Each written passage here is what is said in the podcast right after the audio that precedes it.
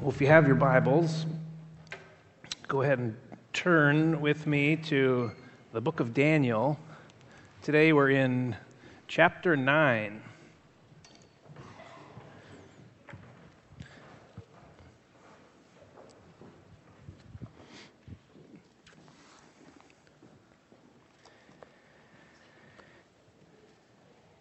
So, we're in the series. We have a few weeks left uh, in the book of Daniel.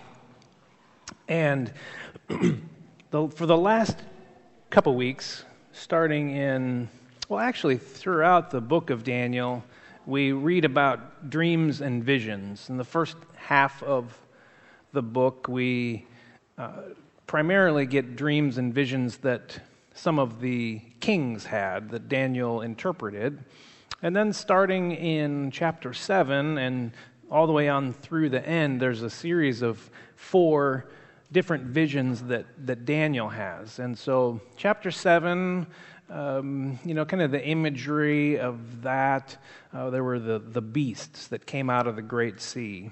And then when we were looking at, at chapter 8, uh, there, was, uh, there were two wild animals that kind of dominated the imagery of, of that vision. And in chapter 9, we get to a we get to a vision that the imagery is, is a little bit different. The, the vision that Daniel has in this particular chapter is, is really only four or five verses long. And it comes at the end, and it's, it's not the same kind of a vision dream sequence like that we're used to seeing so far. It, this is more like a vision uh, epiphany kind of um, moment that Daniel has where he has been, he has been reading uh, the words of, of Jeremiah, uh, places uh, like in Jeremiah chapter 25, when, when that prophet who was in Jerusalem and looking around at just the desolate nature of the town and the behavior of the people, and he's predicting that they would, you know, that exile was coming. There's going to be consequence to your sin. You're, you're um, turning your back on God. You're, you're doing everything that He's telling you not to do. And after a period of time, um, you know, God's going to remove his hand of protection and, and it's not going to go so well for you. So you better shape up, repent. And he talks about a, a, a coming exile. And he, Daniel's reading maybe this I will banish from them the sounds of joy and gladness, the voices of the bride and bridegroom, the sound of millstones and the light of the lamp. This whole country will become a desolate wasteland, and these nations will serve the king of Babylon 70 years. So Daniel is, is reading some of these prophecies of Jeremiah where, where, the, where Israel's going to go into this like 70 year long exile, and it kind of Daniel, where he is in time, he's in the middle of the exile. I mean, this is a guy who's now in his 80s, and he was carted off as part of the exile that Jeremiah had predicted so long ago. And, and we're at about 70 years, probably, or right around there. And so the question in Daniel's mind is how long, O oh Lord, will this last? I'm reading the words of your prophet, and, and he said that, that this exile, this time away, was going to be 70 years. Is it, is it about over? Or what's the deal, God? This is what's going through Daniel's mind, and it, he's reading some scripture, and, and it drives him to prayer as he's reading the word of the Lord and he's asking these sorts of questions, it drives him to his knees in begging the Lord and, and asking for answers.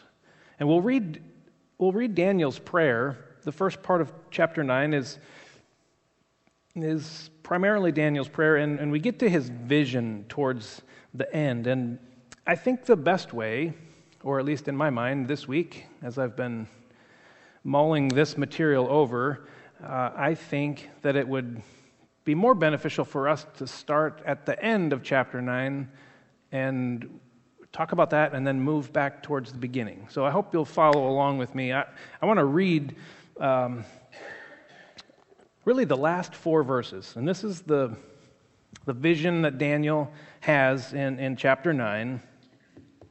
And it's a picture that he's given of things that are yet to come. So if you have your Bible, it's Daniel 9, and I'm going to start reading in verse 23. As soon as you began to pray, a word went out. I could preach a whole message on that phrase. As soon as you began to pray, a word went out. We don't pray to the air, we pray to a God who listens and pays attention to the things that we have. We, have, we, we pray to a God who cares about what's on our hearts and on our minds. As soon as you began to pray, a word went out, which I have come to tell you, for you are highly esteemed. Therefore, consider the word and understand the vision. Seventy sevens are decreed for your people and your holy city to finish transgression, to put an end to sin, to atone for wickedness, to bring in everlasting righteousness, to seal up vision and prophecy, and to anoint the most holy place. Know and understand this. From the time the word goes out to restore and rebuild Jerusalem until the anointed one, the ruler comes, there will be seven sevens and 62 sevens. It will be rebuilt with streets and a trench, but in times of trouble. After the 62 sevens, the anointed one will be put to death and will have nothing. The people of the ruler who will come will destroy the city and the sanctuary. The end will come like a flood. War will continue until the end, and desolations have been decreed. He will confirm a covenant with many for one seven in the middle of the seven, he will put an end to sacrifice and offering. And at the temple, he will set up an abomination that causes desolation until the end that is decreed is poured out on him. That's the word of the Lord. Thanks be to God. Anybody want to take a whack at that? Oh, that's why I'm up here. Great. So, in Old Testament study, those verses are uh, put in the category of most difficult verses, probably in all of the Bible, to understand. Sort of confusing. There's a lot of interesting things in, in that particular passage that all point to uh, things for Daniel that are, that are yet to come. And what I want to do this morning is I want to, I kind of want to go back and forth, or, or maybe start off with uh, teaching you a few things, and then, and then maybe I'll preach a little bit. Uh, you know, we can think about what, what this means for us uh, today. So, how many of you have ever thought about the end times? Like, what's going to happen? You know, that's a really popular subject. It gets people's interest like oh what's going to happen at the end how's it all you know how's it all going to be brought to completion? We read certain portions of scripture that that pique our interest. Uh, there's uh, lots of popular theology out there. You know a few years back there's there's all of the left behind novels. You ever did anybody read the left behind series? Few of you did. I've never read any of those. Um, I've read, you know, just bits and pieces and, and um, summaries of all of them. And, uh, and then before that, there was like, way back in the day, there was like The Thief in the Night and, and those sorts of books that were written. And, and they're all generated out of human interest in what it's going to look like at the end. Now, I'm not convinced that all of the pop theology that's out there is accurate. But I do know that the popular theology, that the, the things and the pieces that, that kind of spill out into our culture that Hollywood kind of pounces on and, you know, blows up, I think there's a huge risk for us uh, in talking about this that popular theology has maybe informed how we think more than what scriptural theology. So we need to look at carefully at this. And so I, am not trying to step on anybody's toes this morning, um, but there's some things that, that are in Daniel 9 that uh, uh, add to some of the popular theology that I don't think are accurate. And so it's probably appropriate for us to, to talk about. Now, you don't have to agree with what I say, um, but I feel like I'm well researched in this, and so here we go. Um, there's lots of mystery about the end times, and, and there's, there's lots of people who like to uh, take a little bit of scripture from here and a little bit of scripture from there and, and kind of piece it together. And, and recently, what was, what was the date? Like September 23rd or 24th? That's when the world was supposed to end, right? Every so often, we get one of these uh, prophecies that come out like, oh, the world's going to end, so everybody be ready, get prayed up, you know, be right before God because um, it's going to end. And uh, I think what the balance of Scripture tells us is, is really the question of the end times and when it's going to happen is that we can say, I don't know. We don't know. Now, why would we want to say that? I know that's not a very satisfying answer. We like to figure these things out, and they you know, kind of tickle our ears and you know, pique our interests, but the Bible doesn't tell us. In fact, um, when Jesus was asked about it, he said, I don't know. Jesus said that. I think Jesus knows uh, that God is working to bring all things to completion.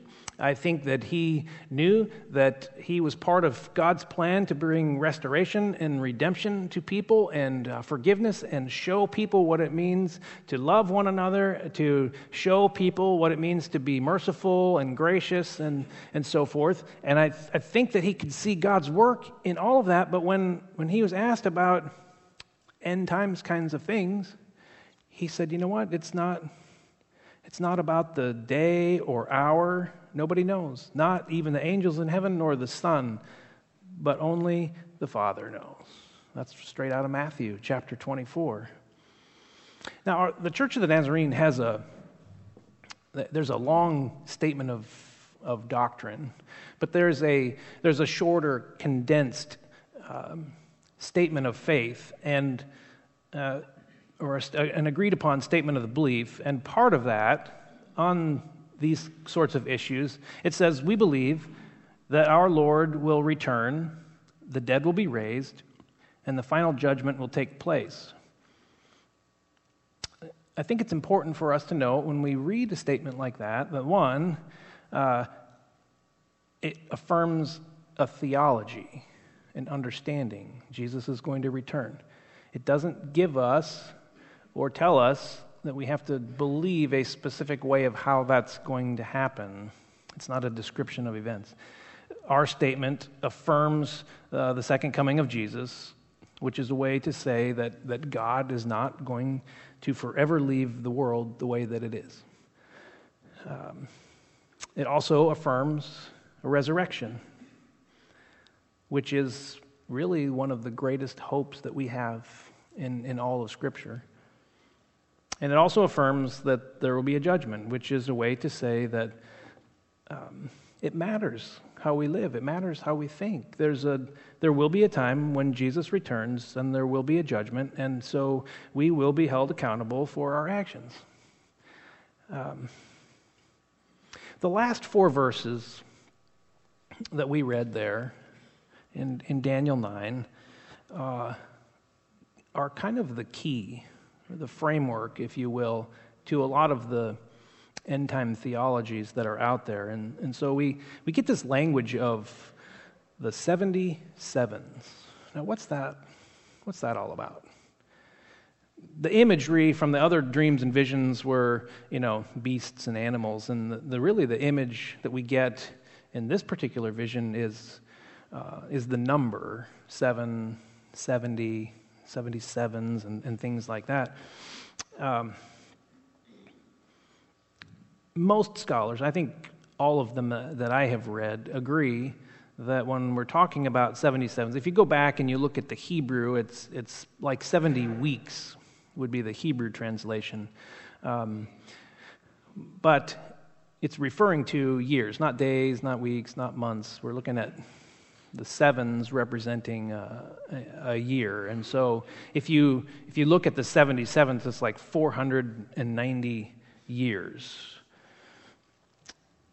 So the question then is do we take a passage like this and interpret it literally? Or do we take a passage like this and treat it symbolically? Like, what is, you know, what's more of the symbolic meaning? Uh, and so there's a huge debate on these verses. Somebody calls it the dismal swamp of Old Testament theology because it's just confusing, it's hard. And so it's okay if we struggle with this together a little bit this morning. Uh, scholars, the really smart ones, have been struggling with this for years. And so you may leave here thinking, I never thought about it that way. Uh, and you might get home and you might change your mind. And then next week you might change your mind back again. That's okay. Scholars are even doing that. Um,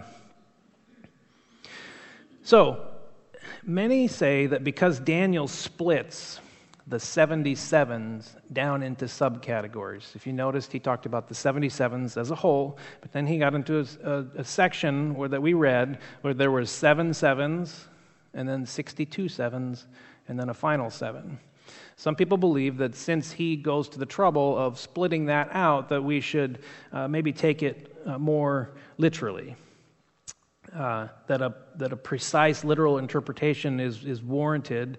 Uh, and then if you look at other places in the Bible, uh, the Bible's pretty specific about the year of, of Jubilee and, and the Sabbath rest. And so there's the seven that's, that's built into that. So we, you know, there's, there is some basis in, in the Bible that we could take it more literally and try and figure out, okay, that's you know, 49 years and then 483 years and then another seven. We get to 490. But it would also seem like we could read it symbolically. Because most places in the Bible, from Genesis all the way to Revelation, when we are talking about numbers, primarily 7 and 10 and 70 and, and multiples of that, um, are all read from a symbolic perspective. Seven is the number of perfection. You multiply that by 10, and 10 is kind of the number of completion. And so you put those two together. 70 is this number of you know, completion and, and perfection, and it symbolizes that in, in Scripture. Uh, and so you take that, uh, and then we have 70 sevens now. That's a way of, of amplifying that completion and that perfection. When we go back to the book of Jeremiah, and when he is proclaiming, uh, prophesying that there would be a 70 year exile for the people, uh, that's, a, that's a way of saying that's gonna, you're going to be in exile for a long time. Now, as it worked out, it, was, it, wasn't, it wasn't exactly 70 years, but it was, it was pretty close. It's a number that that uh, is representative of what it takes for God to bring something to completion in this particular uh, case. So we could look at this and we could say that as we read Daniel's prophecy, that it's the entire time that God that is needed for God's judgment to to run its course. Um, is that are you following? Is that I know it's a little little deep. It's a little deeper than than sometimes, but it's in our book, so we better talk about it. Um, you remember when Jesus was with his disciples and Peter came to him one day and he said, Lord, how, how many times should I forgive somebody? Seven times? Now, Peter wasn't asking a numeric question. The, the Jewish law, uh, it was written in the Jewish law that you forgave somebody three times for an offense. And after that, then you were no longer obligated to forgive that person. And so Peter's like, hey, Jesus, you keep talking about this forgiveness stuff. How many times should I forgive people? Seven? So he took what was in the law, he doubled it, and added one for good measure. And, and so seven times? And, and what did Jesus say? No, 70 times seven times. Did you think Jesus was being very precise numerically? That that's how many times? Like, you had to keep this long running scorecard. No, I forgave you 489 times. So um, one more, and that's it. No, Jesus wasn't saying that. The point isn't for Peter to forgive a specific number of times, but that Peter is required to forgive as often as is needed. So there's this, um, I, I, think that, that uh, maybe we should look at this. Well, I'll get to what I think in, in just a minute. Um, but there's a good case for a literal interpretation, and there's a really good case for a symbolic interpretation of these verses.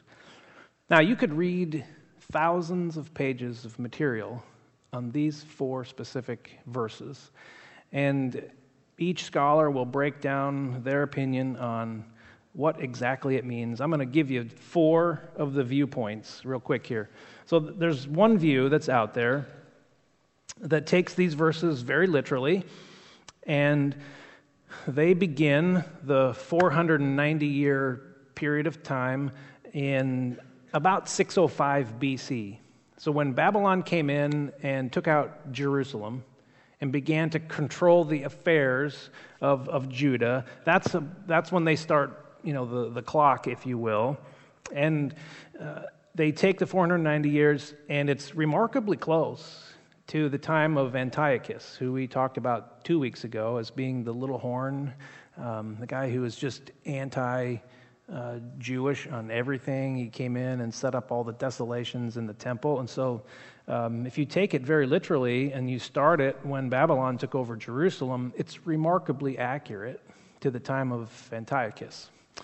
There's a second viewpoint that treats this more symbolically in periods of time, and it goes uh, from about, well, there's varying starting points, but it, it basically starts around the time of, of Daniel, and it goes all the way through into the first century AD. So the time of Christ, maybe a little bit beyond uh, and understands the different periods of that time in more of a symbolic way. So the seven and the 62 and the one are kind of split. And um, then there's a third viewpoint that also treats these periods of time uh, symbolically, but they take it further out and the, it doesn't really end until Christ reappears, when Christ's second coming. And so the the periods run from about Daniel's time and they go all the way, including Christ's first coming.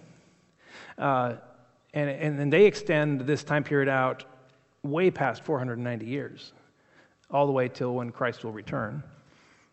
And there's a, there's a fourth view, and this is one that the popular theology, uh, like Left Behind and, and other sorts of um, things that you might hear or read about out there. This is the one that they really focus in on, and, they take it very literally. Um, and they begin uh, about the time of the decree that went out from uh, King Artaxerxes to Nehemiah and Ezra to go back and rebuild Jerusalem.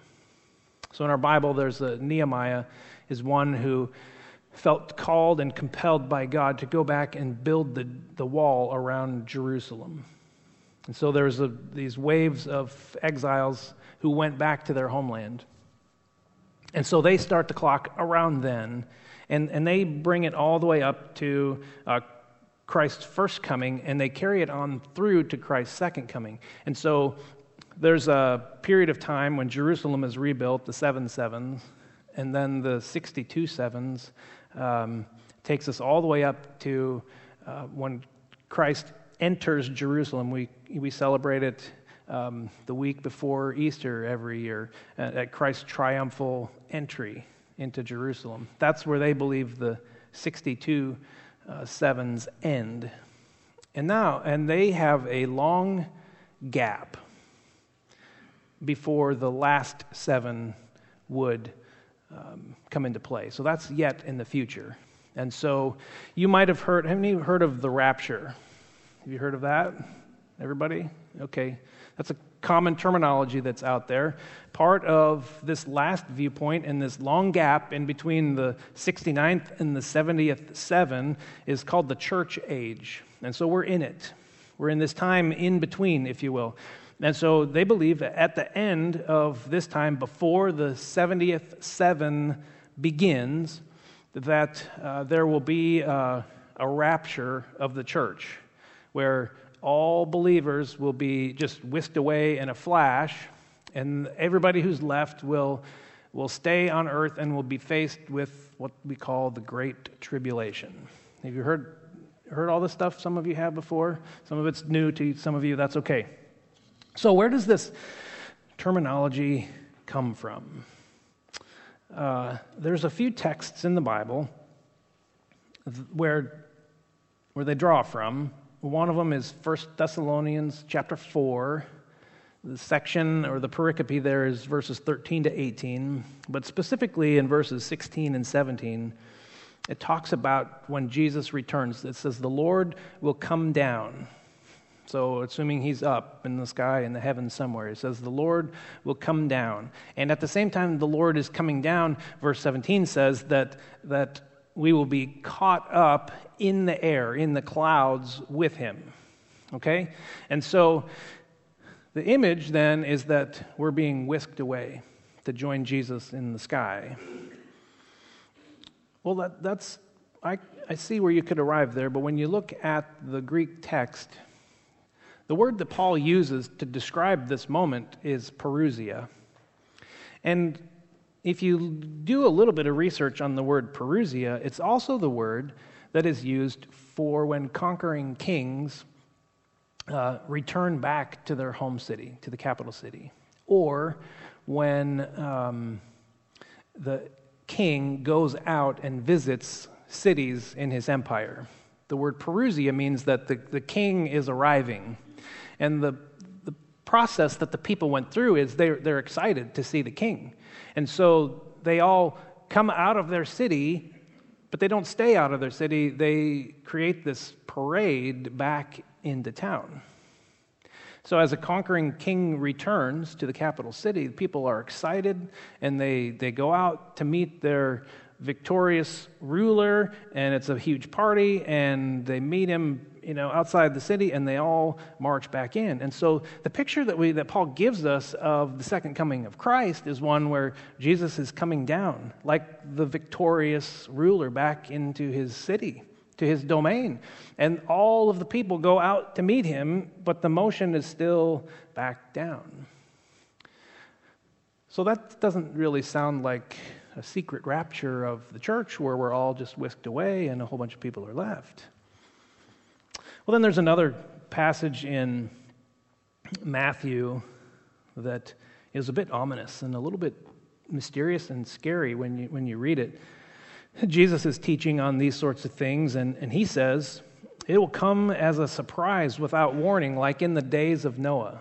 Like poof, it'll just, it'll just be here. Matthew 24 40, two men will be in the field, one will be taken and the other left. Two women will be grinding with a handmill. One will be taken and the other will be left. sounds a little mysterious, doesn't it? Therefore, keep watch because you do not know on what day your Lord will come. Does anybody in here tell me which one is taken? Doesn't really say, does it? Doesn't say if it's a believer who is taken or a non believer who is taken. So I don't think that we can really proof text this and say that that is cause to believe that there's this rapture wherever all the Christians just poof disappear. The, see, the, when you read the Bible cover to cover and you study these sorts of things, there's nothing in the Bible that specifically requires a rapture of the church. See, affirming the second coming of Jesus is simply that. We believe that Jesus will return. What it looks like, how he does it, I don't know. Jesus didn't know that. And so if we think that if we think that we can piece together bunches of scripture to come up with some complex plan, um, I, th- I think we're focusing on the wrong things. Our primary focus should be the hope that we have that Jesus will come back one day and do exactly what he said he would do that he would right all the wrongs, that he would dry all of the tears, all of those sorts of things. Everybody who was uh, wronged in this life will, will have the justice, that people will be held accountable. In, in Revelation, the, the second to last verse in the Bible, Jesus says, I am coming soon. How and when? We don't have to speculate on that. But we can pray the prayer that's in that verse, and it's simply, Come, Lord Jesus, come. Now, I know most people want to know what's my opinion? What, what do you think about this passage? So here, here's what I think.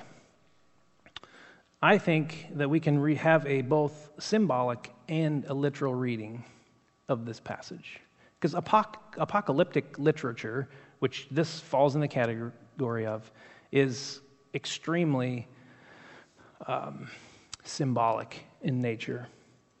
But there's enough in it that when you take the numbers and you multiply them out and you overlay it over what was going on around Daniel's time frame and all the way up through uh, the time of Christ, it is um, remarkably precise. And so I don't think that it should be lost on us that God knows what He's talking about. And that when we read Scripture, we can trust what it says.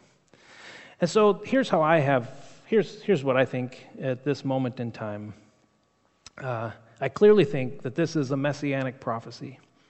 I believe that what Daniel is talking about here had application to what was going on, but he was also pointing us forward because you know, one of the challenges that we have in any passage of Scripture we read is where do we find Jesus in the text? Where, where's Christ?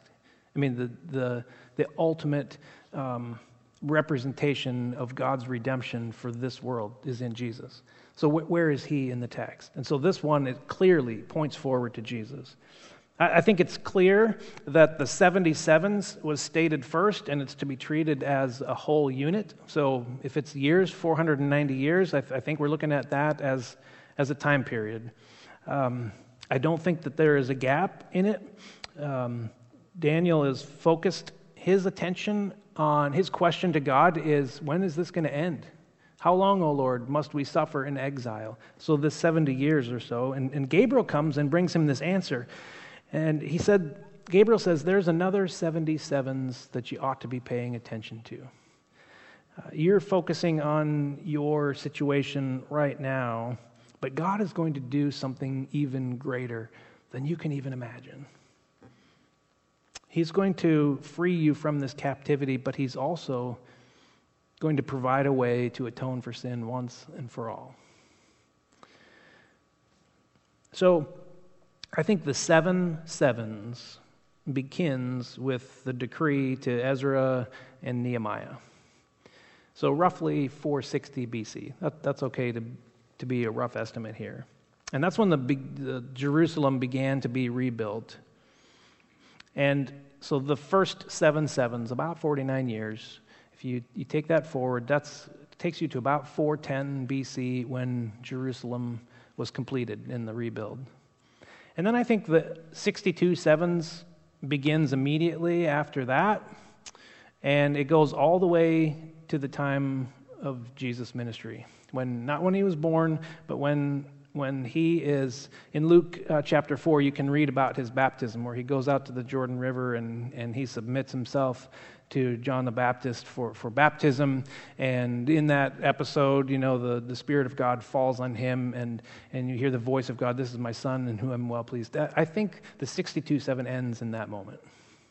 So, right when Jesus is launching his ministry. And then that last seven, or that last seven, or the 70th seven, if you will I believe encompasses Jesus' ministry because Daniel talks about halfway through that last seven year period that the anointed one was cut off, which is about when Jesus was crucified and cut off. And yet, in that moment, he confirmed the covenant. Daniel talked about that, and once and for all. And, and so I believe that we have that. Um, marking point partway through Jesus' ministry.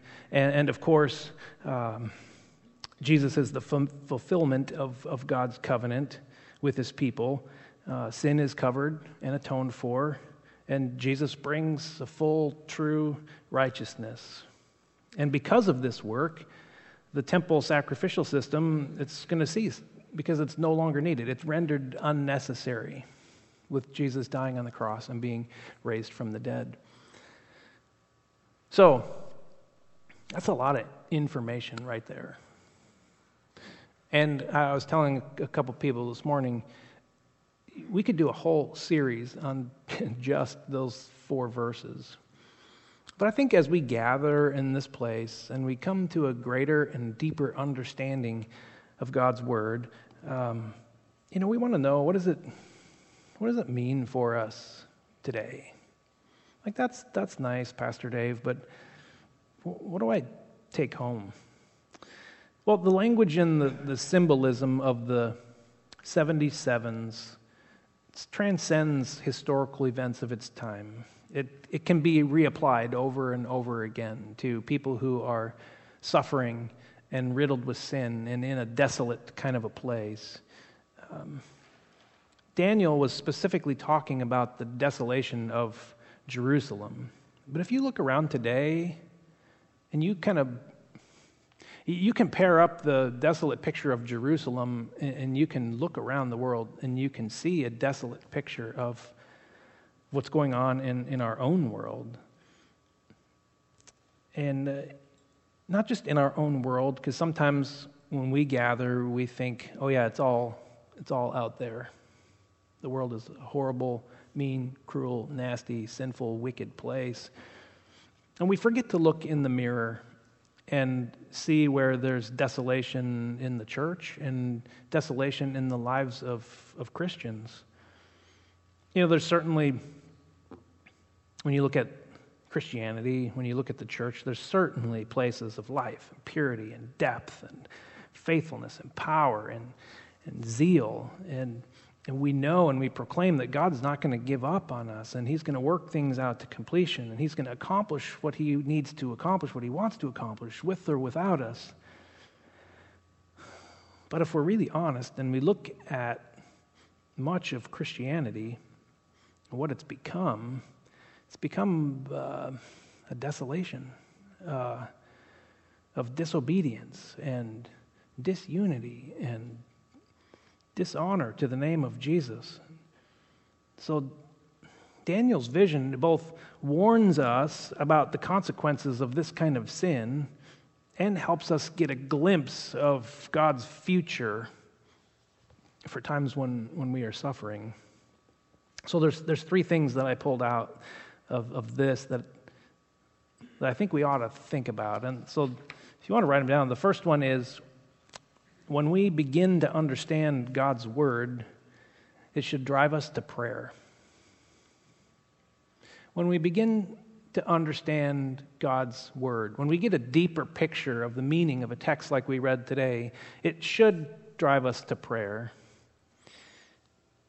We'll talk about that one probably the most in the next few minutes. The second one is when we begin to understand God's word and we are driven to prayer, it should move us to action.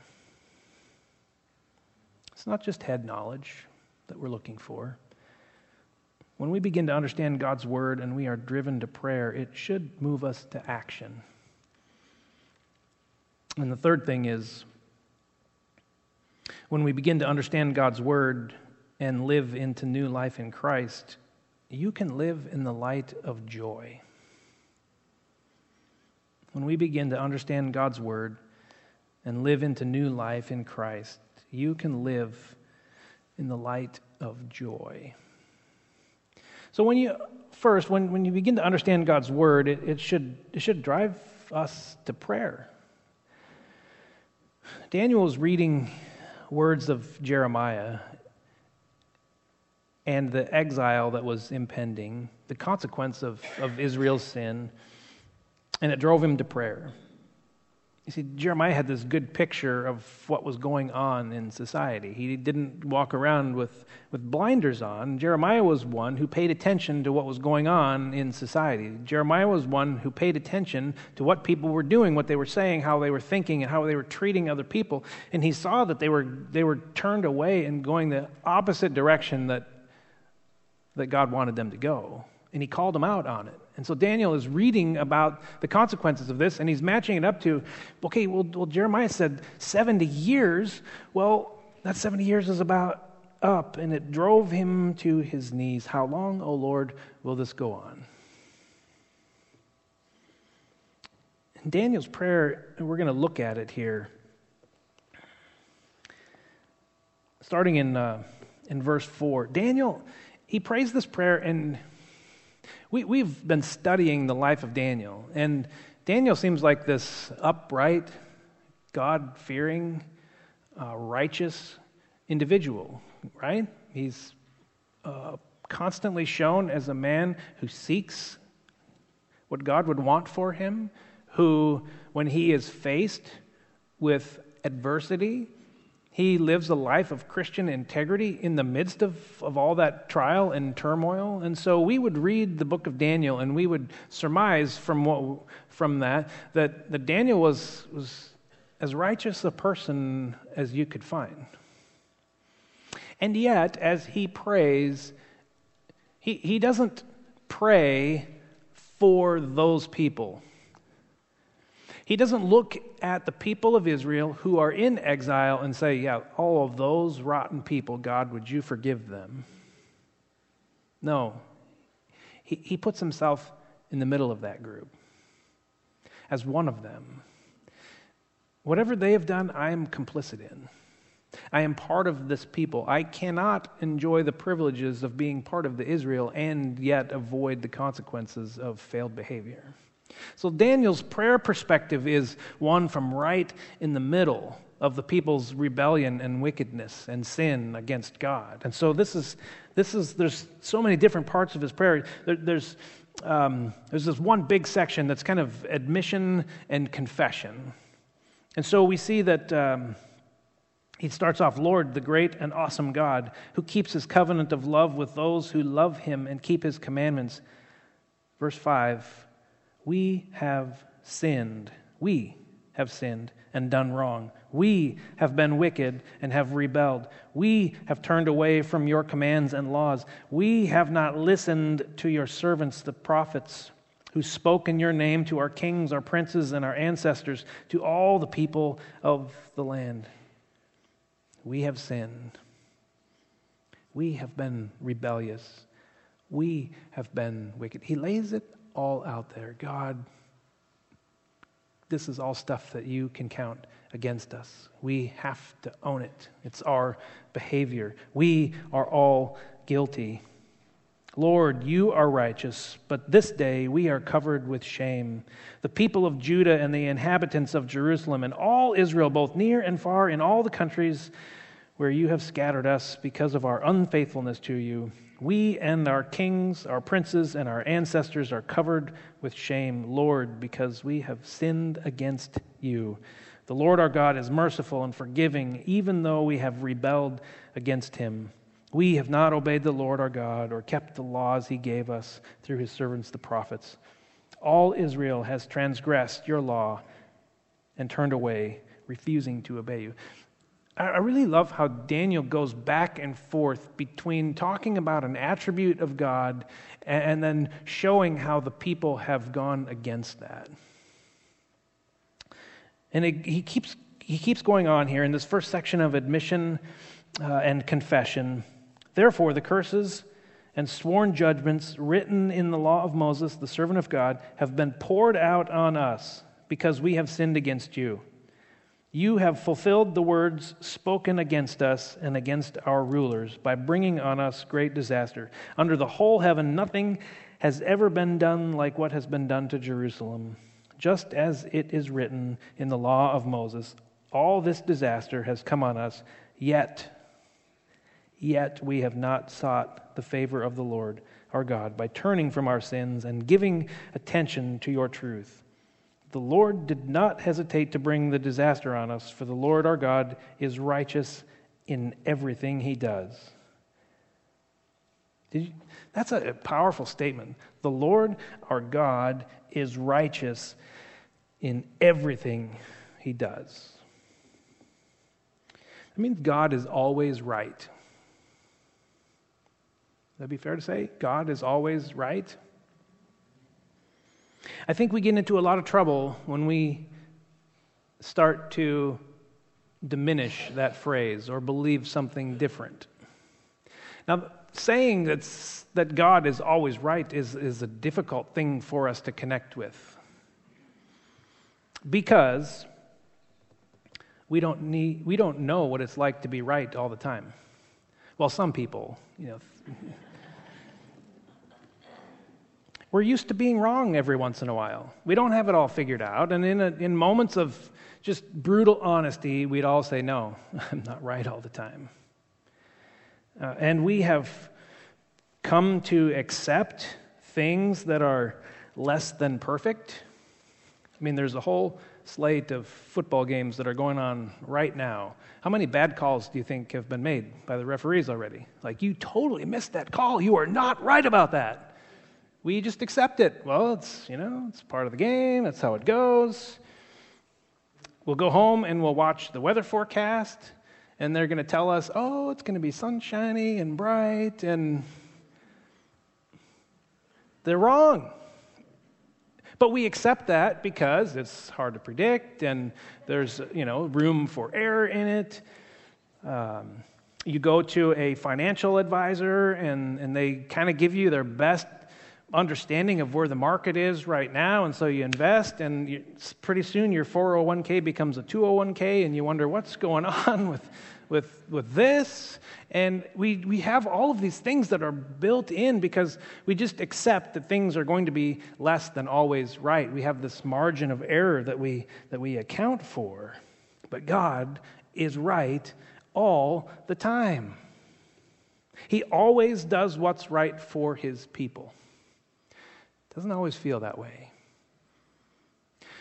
But maybe when we set our circumstances and the things that are happening to us in our community, our, our country, our, our world, maybe when we set those alongside of God, always does what's right, and He, he always does uh, what's right for His people, maybe that helps us understand where we fit into this, this prayer.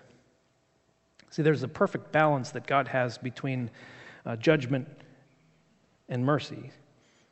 Sometimes we experience the consequences of our behavior. And if we keep pushing God to the margins, like we're good at doing, if we keep shoving Him out of everything in, in our society, in, in our life, then we're going to reap the consequences of, of what that means. Israel, for hundreds of years, had pushed God to the margins and said, you know what, we can figure this out without you. We'd rather do this. You know, we'd rather, you know, not have prayer in this or, you know, references to God in that. And, and finally, God just said, okay, I've, I've been patient a long time. And I know we have this covenant.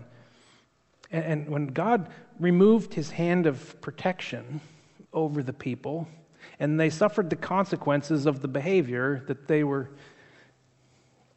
that they were doing, then it's pretty clear in Scripture that the surrounding empires just took turns crisscrossing the Holy Land, carting them off into exile.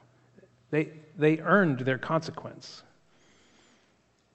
But we see throughout the pages of Scripture that, that God knows how to balance his judgment and his mercy. Because God is both just and God is loving. And there's a balance between those two. And when we believe that God always is right and that he always does what's right for his people, sometimes we just have to say, yeah, I earned that consequence. And I need to humbly admit and repent and turn around and go the other way and take steps towards his love and his grace and forgiveness that's, that's right there for us to grasp. 14b uh, says, even with all of those consequences that the people were suffering, and yet we have not obeyed. We have not turned. And then Daniel's prayer shifts. And these are the, this is the place in his prayer where he talks about what, what he desires, what he's asking for, his request for deliverance. Now, Lord our God, who brought your people out of Egypt with a mighty hand and who made for yourself a name that endures to this day, we have sinned and we have done wrong. Lord, in keeping with all your righteous acts, turn away your anger and your wrath from Jerusalem, your city, your holy hill. Our sins and the iniquities of our ancestors, have made Jerusalem and your people an object of scorn to all those around us. Now, our God, hear the prayers and the petitions of your servant. For your sake, Lord, Look with favor on your desolate sanctuary. Give ear, O God, and hear. Open your eyes and see the desolation of the city that bears your name. We do not make requests of you because we are righteous, but because of your great mercy. Lord, listen. Lord, forgive. Lord, hear. Lord, act for your sake, my God. Do not delay, because your city and your people bear your name. Daniel appeals to God's compassion and his faithfulness. You know, we need this prayer today, don't we? We need that prayer. And when you think about it, prayer is the most important and the most powerful way that you can actively engage with the affairs of the world prayer is the most important and the most powerful thing that you can do to engage with what's going on around you. When you look around at the world and uh, and you wonder why the world just seems like it's on this fast track to hell. When, when you look around and you see Christians and the church ignoring the way of life that God has called us to, ignoring being merciful, ignoring loving other people, ignoring the plight of those who can't find justice for themselves, when you see Christians who are watering down the gospel and the church preaching something that's not biblical, when, when you see Christians and the church redefining what truth means according to the word, when you see people of God who are focused more on personal prosperity, we need this prayer. Don't throw your hands up and say you can't do anything. Pray. Don't let your anger explode on those people. Get on your knees and pray. Don't remove yourself from responsibility and figure that you are outside the Christian bubble somewhere looking in on all those other sinful people. No, you're, we're part of it. Pray this prayer of confession.